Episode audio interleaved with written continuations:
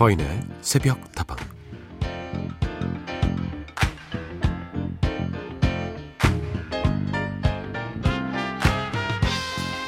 흔히들 젊어서 고생은 사서도 한다라고 하지만 정말 힘이 들 때 이런 이야기를 들으면 속이 터지죠. 그래서 젊어서 고생하면 골병 든다. 안 아파야 청춘이다. 이런 말도 나오는 거고요. 솔직히 우리가 선택할 수만 있다면 누가 사서 고생을 하려고 하겠어요. 힘든 길은 웬만하면 피하고 싶고 딱히 맺힌 한이 없어서 다른 사람과 세상을 편견 없이 조금 더 여유롭게 바라볼 수 있는 그런 산뜻하고 무해한 사람이 되고 싶겠죠.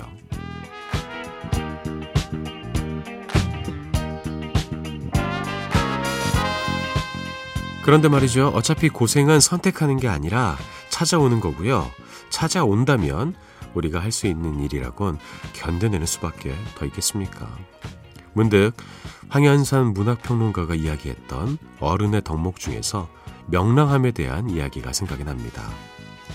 선생님은 명랑한 것은 성격만으로 되는 일이 아니라 윤리이기도 하다라고 말씀하셨지요.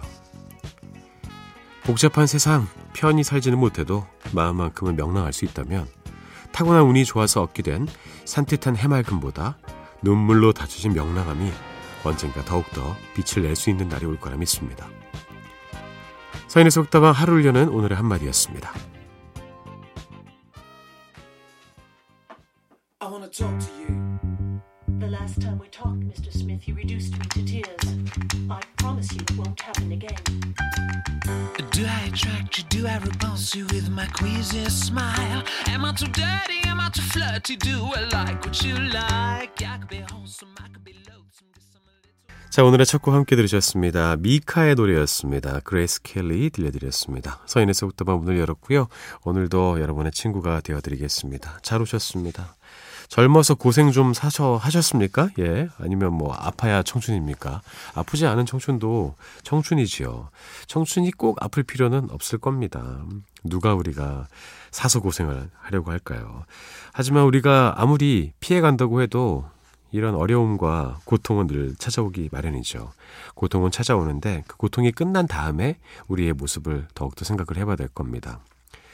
과연 우리는 고통 끝에 그냥 파멸로 갈 것인지 아니면 더욱더 단단해져서 더 행복하고 단단한 그런 삶을 살 것인지는 우리 스스로에게 달려있다고 볼 수도 있겠죠. 명랑한 것은 성격만으로 되는 일이 아니라 윤리이기도 하다. 그 이야기는 타고난 성품도 중요하지만 분명히 우리가 그 안에서 더 좋은 것들을 보고 더 좋은 성격을 만들어 가는데 노력이 필요하다는 이야기도 될 거예요. 타고난 운이 좋아서 얻게 된 산뜻한 해맑음보다 눈물로 다져진 명랑함이 더욱더 가치가 있을 수 있습니다. 눈물 끝에 웃음이 분명히 올 거라 믿습니다. 오늘도 여러분의 이야기와 신청곡 함께 할게요. 휴대전화 메시지 샵 8001번이고요. 단문은 50원, 장문은 100원입니다. 무료인 인터넷 미니와 스마트폰 미니 어플 그리고 홈페이지 게시판을 통해서도 함께 하실 수 있습니다.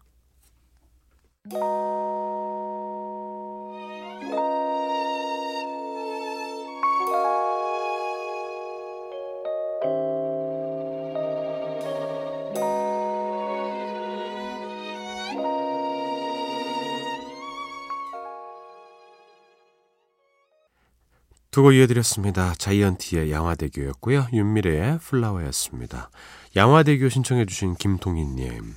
서디, 친정아버지가 하늘나라로 여행 가신 지도 벌써 10년이 훌쩍 지났네요.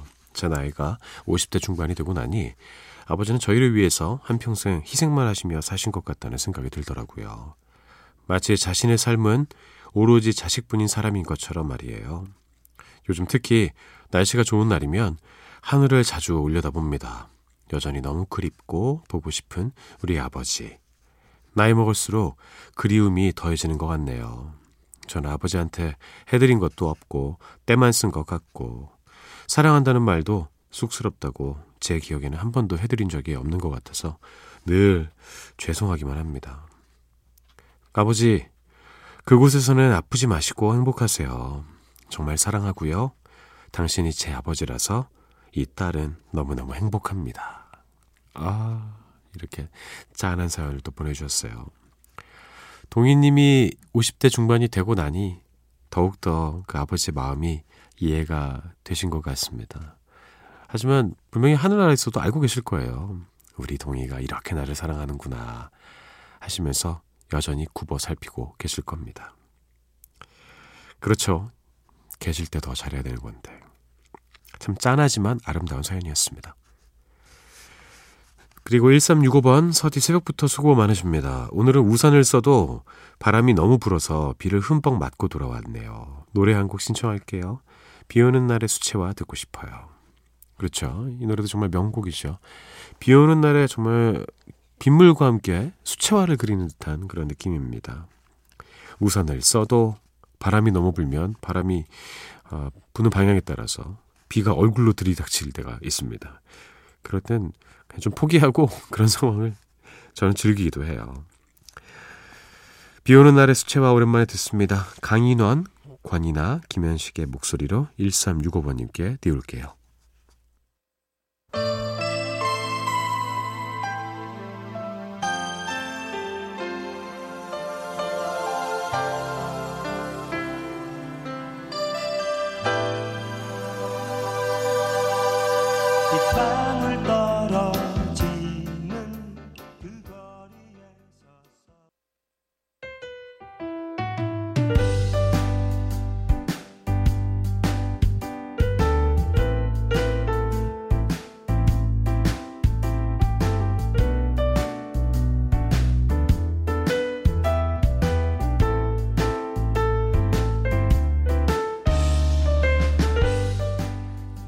서디 6개월 넘게 저 혼자 좋아했던 물리치료 선생님이 있는데요.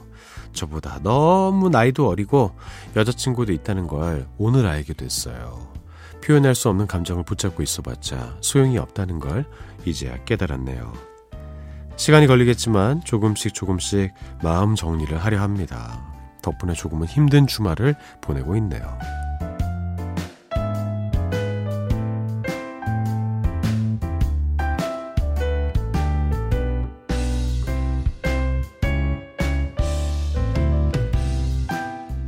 자, 오늘 하루도 힘내고 싶은 당신에게 혼자 키워나갔던 마음을 정리하고 계신 청취자 9325님의 이야기를 들려드렸습니다. 그러셨군요. 오랫동안 물리치료 받으셨나 봐요. 그러면서 좀 정도 생기고 또 친절함에 반하고 뭐 그럴 수도 있죠. 제가 그 무릎 다쳤을 때 그 물리치료 선생님이 계셨어요. 너무나도 훌륭하신 분인데 그분은 남자였습니다. 예, 그래서 지금 결혼해서 잘 살고 있습니다.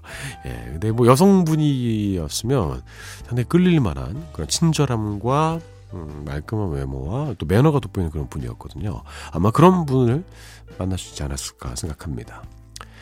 그렇죠. 예, 사랑은 그렇습니다. 양쪽에서 동시에 스파크가 튀어야 돼요. 한쪽만 튀면 괴로울 수 있습니다. 그런 마음 자체가 나쁜 것은 아니니까 좋은 추억을 내가 간직할 수 있겠죠. 이제 좀 지워내시고 비워내셨으면 좋겠습니다. 자, 함께 따라해 보시죠.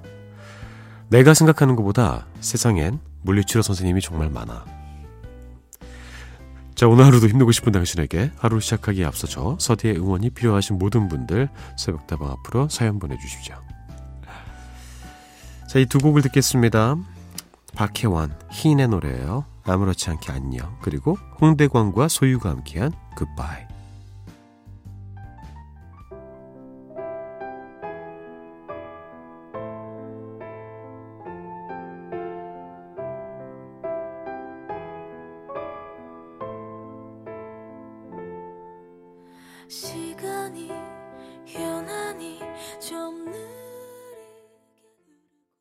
박혜원, 희인의 아무렇지 않게 안녕 먼저 들려드렸고요.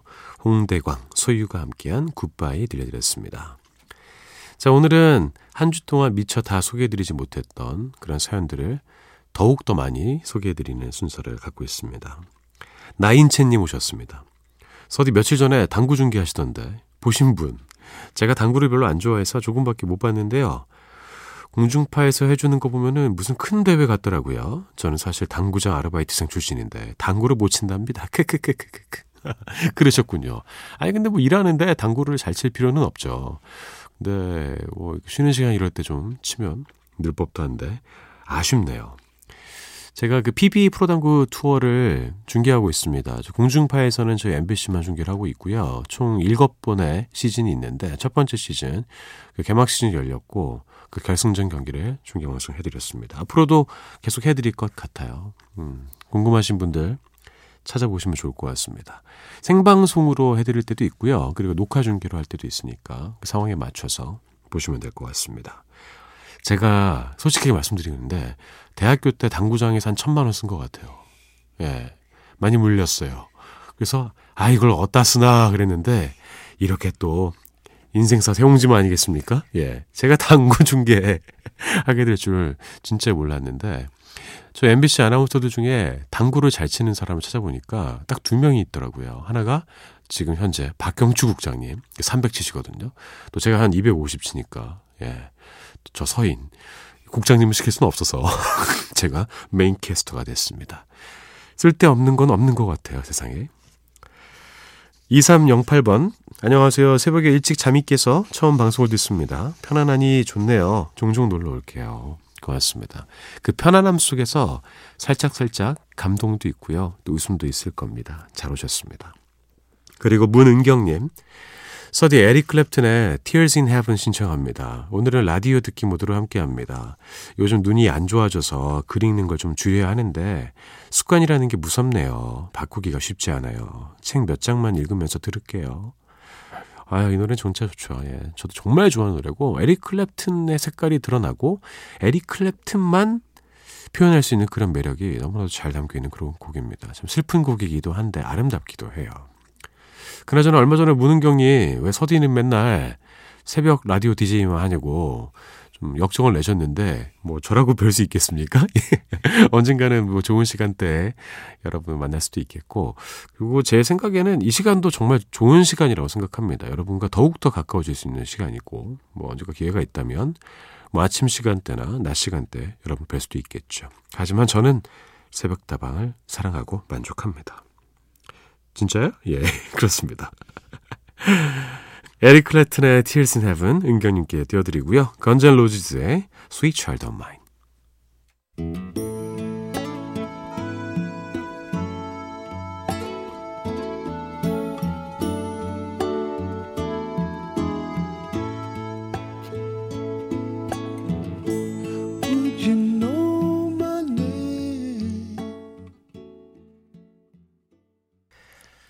두 곡이었습니다. 에릭 클랩튼의 Tears in Heaven 그리고 건센 로시스의 Sweet Child of Mine이었습니다.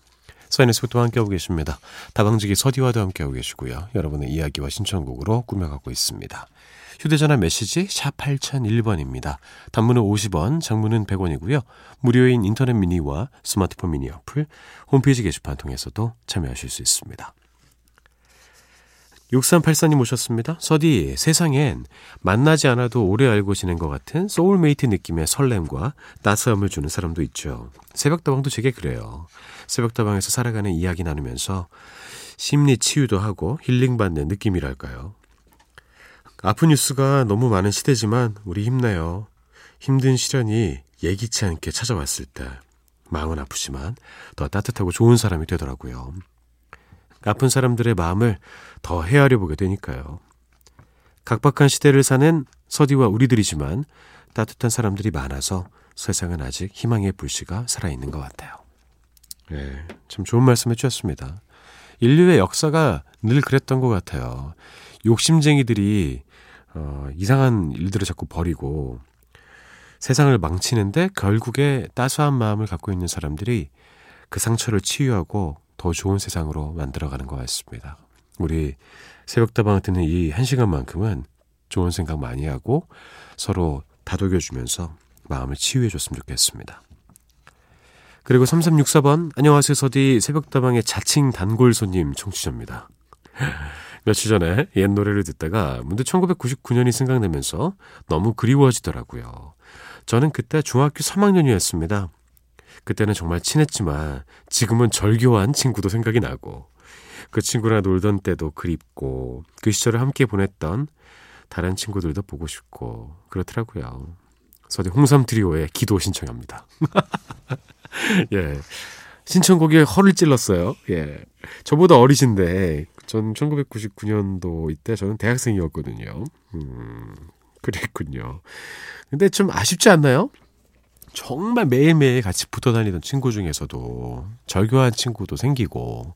근데 한편으로 다행인 것은 이 동창인데 좀 대면대면하고 그다지 친하지 않았는데 어쩌다 이제 사회에서 알게 됐어요. 혹은 뭐 동창회 모임에 가서 커서 보니까 너무 좋아. 그리고 너무 금방 친해지고 최고의 친구를 이렇게 만나게 되는 그런 경우도 있습니다. 그렇게 좀 순환되는 것 같기도 하고 상황에 따라서 지금 내 곁에 있는 사람이 더 중요하기도 하고 늘 그런 것 같습니다. 그래도 그때 그 시절, 철없던 그 시절이 그릴 수 있겠죠. 그 마음을 생각하면서 홍삼 트리오의 노래를 신청해 주셨습니다. 3363님께 띄워드릴게요. 기도.